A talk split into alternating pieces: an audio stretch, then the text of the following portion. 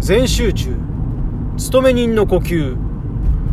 本音を抑えて、えー、職場コミュニケーション。うーん言いたいことはあるんだけれども。てんてんてんてんてんえ中森悟の全力疾走ラジオ、えー、この放送は勤め人でもありながら投資家でもある中森悟が可処分時間可処分所得の最大化を目指し試行錯誤していくそんな姿をお届けしている番組です。はい、えー、皆様今日もお疲れ様でございました。えっ、ー、と今日はですねえっ、ー、とちょっとふと学生時代のことを思い出しましてえっ、とそんな話をしていきたいと思うんですけれどもまあの学生時代の話というかえっ、と宅建ですね。えー、実は私、学生時代に、えっ、ー、と、宅建を取得しておりまして、えー、で、なんで宅建を取ったのかだったりだとか、えっ、と、どうやって勉強したのかとかっていうのをちょっとお話をしていきたいなというふうに思います。えっ、と、宅建の試験って確か10月でしたっけ ?9 月だったかな？あの、どちらかだったかと思うんですけれども、えっ、ー、と、ちょうどその学生時代、えー、にの今頃はですね、えー、宅建の勉強をずっとしまくってた時期があったので、えー、ツイッターなんかでですね、宅建の勉強に関するツイートもタイムラインで流れてきたりとかしてるので、そんな話をちょっとしていきたいなというふうに思います。えっ、ー、と、そもそもなんで私がですね、えっ、ー、と、宅建を取ろうとしたのかっていうとですね、えー、と、理由としては、まあ、あの本当に、要は自分に箔をつけたかったんですよね。えー、もう今から二十数年前というとですね、まあ、あの、まあ、資格があれば転職に有利だとかっていうですね、今は全然そんな風には思わないんですけれども、やっぱりそういう、なんていうんですかね、まあ、ことがまことしやかに言われていた時代だったんですよね。で、まあ私自身ですね、えっ、ー、と、いわゆる、まああの、なんですかね、偏差値が高いというふうに見られない、えー、大学の出身なんですね。で、えー、そうするとですね、おそらく就職には不利であろうということは、もう大学、まあ2、3年生ぐらいの時にはもう分かっていたというか、あどうやら現実としてはですね、えー、まあ、苦労して入った大学ではあるけれども、どうやら、まあ、世間的に見ると、まあ、いわゆる偏差値の高い大学、有名有名大学というところではないので、きっと就職活動は苦労する、えー、なかなか希望する会社には入れないっていうようなですね、なんかそういう、うまあ、あのー、まあ、ことらしいっていうのが、なんとなく先輩の話だったりとかで、えー、分かってきたんですね。で、まあ、それはやっぱり自分としてはですね、えっ、ー、と、避けていきたいというか、どうせならばやっぱり、なんていうんですかね、まあ、全く具体的ではないんですけれども、いい会社、もしくは自分が望む会社、自分がやりたいことができる会社っていうところで働きたいなっていうふうな思いがあったので、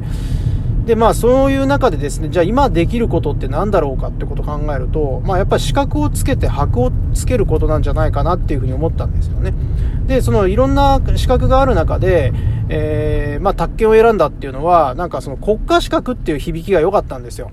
で、まあ、国家資格で、の中では、まあ、一番、まあ、簡単に取れそうな資格であるっていうような、あことをですね、まあ、誰、まあ、その時の、まあ、友人かな？で、から聞きまして、で、えー、じゃあそれで、じゃあ自分も、じゃあいざやってみるかということで、えー、まあ、や、やったんですよね。で、その、それをは、それを、その、宅建の勉強を始めたのが、大学3年生の、まあ、なんですかね、ちょうど6月だか7月だか、本当それぐらいのタイミングですね。えー、で、秋に間に合うよと、今からやれば間に合うと。いうようなですね、ことで、えー、まあ、友人が教えてくれたので、えー、やってみたっていうところなんですよね。そうすれば、まあ、今のうちにその秋のうちに資格を取れば、大学のその、えっと、就職活動の時に間に合うじゃないかというふうにですね、そういう算段で、よし、これは取ったるぞということで、えー、始めたっていうのが、まあ、主な背景ですね。まあ、その、宅建の資格一つ取ったところでどうっていうことではないっていうのは、今となってはわかるんですけど、当時としては、まあ、必死でしたよね。で、えっ、ー、と、その友人がですね、合わせて教えてくれたのが、えっ、ー、と、この参考書を使えばいいよと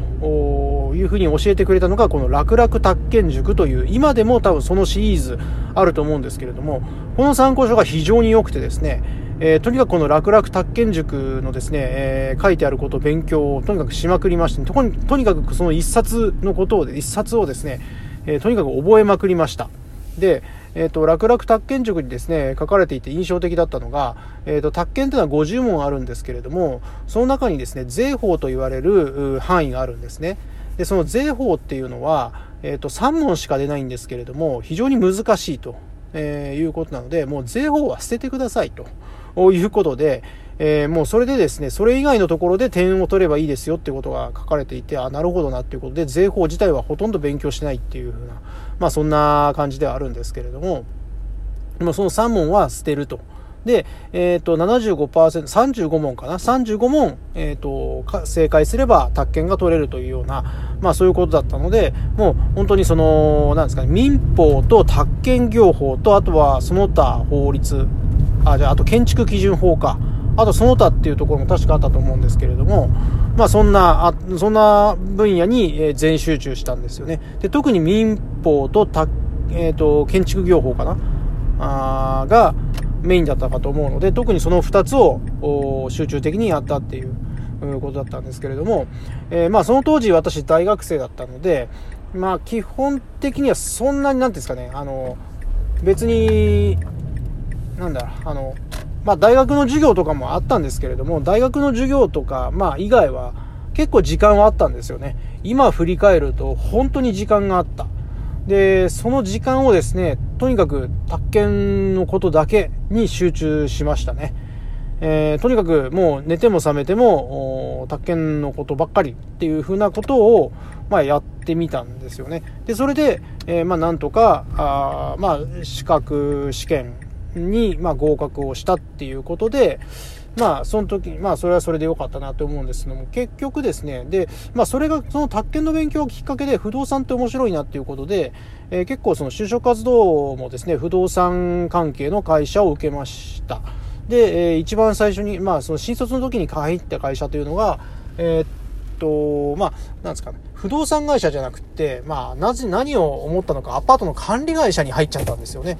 で、それで、えっ、ー、と、まあ、なんですかね、アパートっていうのは、まあ、大家さんがやるもんだっていう、まあ、大家さんじゃない、あの、資産、地主がやるもんだっていう、そういうマインドブロックが形成されてしまったっていう、まあ、そんなことであったんですけれども、まあ、その後ですね、すぐに、えー、まあ、職場、まあ、その会社を辞めて、違う、まあ、業界、えー、人材の業界に入ったので、まあ、結局、その、宅建自体はですね、あのほとんど役に立ったことがなかったんですけれども、まあ、その当時、まあ、一生懸命、まあ、勉強して、えー、取れたっていうこと自体はまあなんだろうな、あのー、まあ、自分のその自信にもつながることにもなったのかなどうなんだろう。まあ、あんまり実際には今まで役に立ってなかったし、これから役に立つかもしれないんですけれども、実際にまあ業者の免許を取るにあたっても結構いろいろお金もかかるということなので、まあ、まだまだしばらく先の話なのかなっていうふうには思うんですが、まあ、ないよりもあった方がいいかなっていうふうなものではありますよね。まあ、あの特に大家業をやるにあたってはないよりもあった方はいいけれども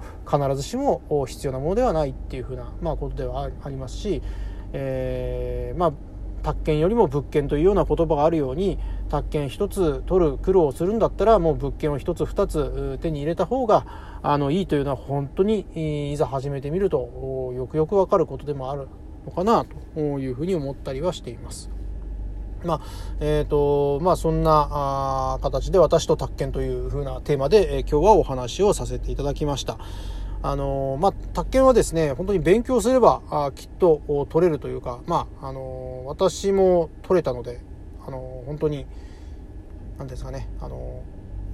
まあ、取れると思うんですよね。で、特に民法とかが難しいのかな。あの、税法はまあ捨てるにしても、民法はですね、いわゆるリーガルマインドってやつをですね、えー、があると、まあ、法的なその考え方が、あのしっかり備わっているといいと思います。そこは多分コツだと思いますね。